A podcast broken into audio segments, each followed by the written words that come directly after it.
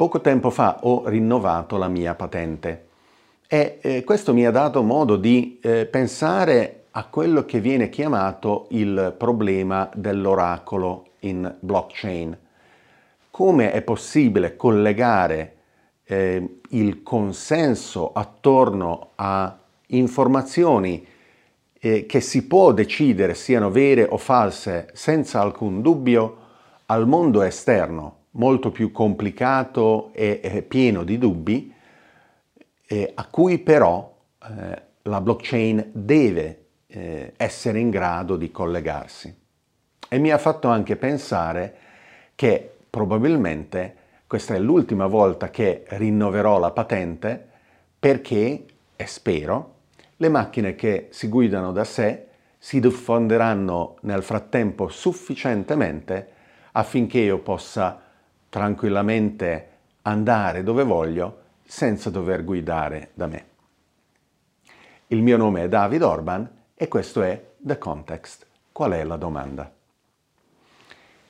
Quando teniamo in mano eh, una patente di guida, eh, questo è un certificato che risiede su un sistema centralizzato che eh, dimostra una nostra abilità e il permesso in questo particolare caso di guidare un'automobile.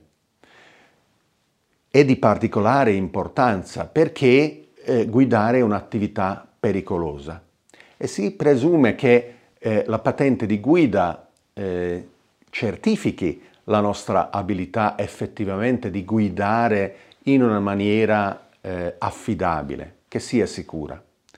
Sfortunatamente non è così. Eh, più di un milione di persone muoiono tutti gli anni in incidenti automobilistici e la stragrande maggioranza di questi ha la patente di guida. E quindi il certificato di per sé è solo un punto di partenza, ma eh, non è certamente sufficiente. Anche la gestione, l'aggiornamento eh, del processo di certificazione e del eh, possesso e la verifica della patente di guida eh, sono sistemi che eh, possono essere radicalmente migliorati. Ci sarà un grande vantaggio nel trasferire eh, questi eh, sistemi su un consenso eh, decentralizzato basato su blockchain. Non perché sarà più efficiente, anzi la blockchain è intrinsecamente, desiderabilmente più inefficiente di un sistema centralizzato e che ha delle caratteristiche, per esempio di resilienza, eh, molto maggiori. Però tutte le blockchain soffrono di un problema importante. All'interno della loro area circoscritta eh, di azione dove viene eh, raggiunto il consenso sul valore di verità di un particolare dato, funzionano bene. Ma nel momento in cui questo perimetro deve includere un nuovo dato, eh, portarlo sulla blockchain è molto più eh, dubbio, proprio perché può introdurre eh, problemi, dati che non sono affidabili. Questo viene chiamato il problema dell'oracolo in blockchain e eh, non è un problema nuovo ma è particolarmente acuto in questo caso. In passato veniva chiamato in inglese garbage in, garbage out. Eh, se porti eh, immondizia, sporcizia nel sistema, beh, eh, questo non potrà che sputare fuori al, alla fine del processo di elaborazione eh, immondizia, cose senza valore.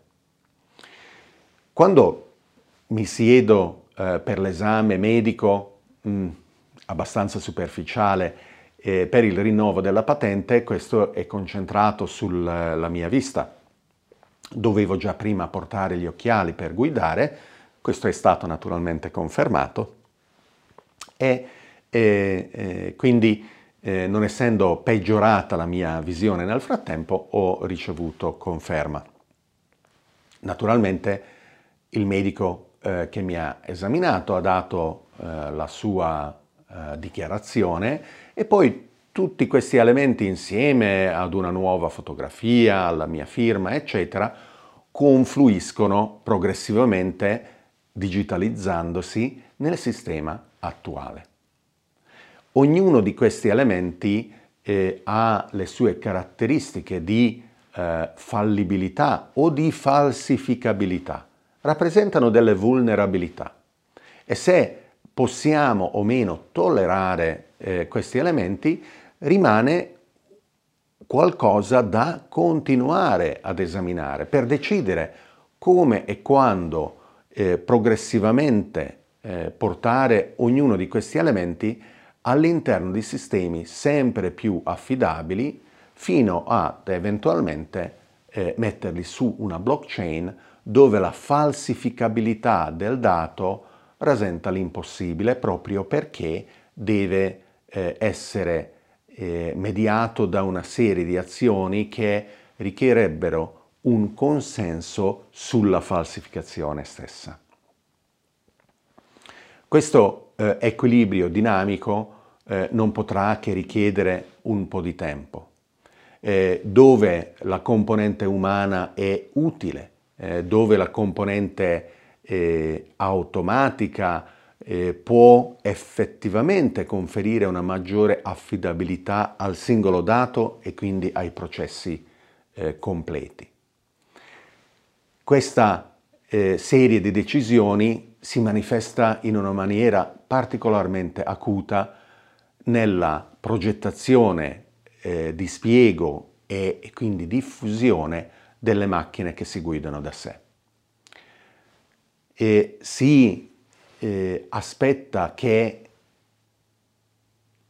gli incidenti stradali fatali, ma anche quelli più leggeri, diminuiscano drasticamente con la diffusione delle macchine che si guidano da sé.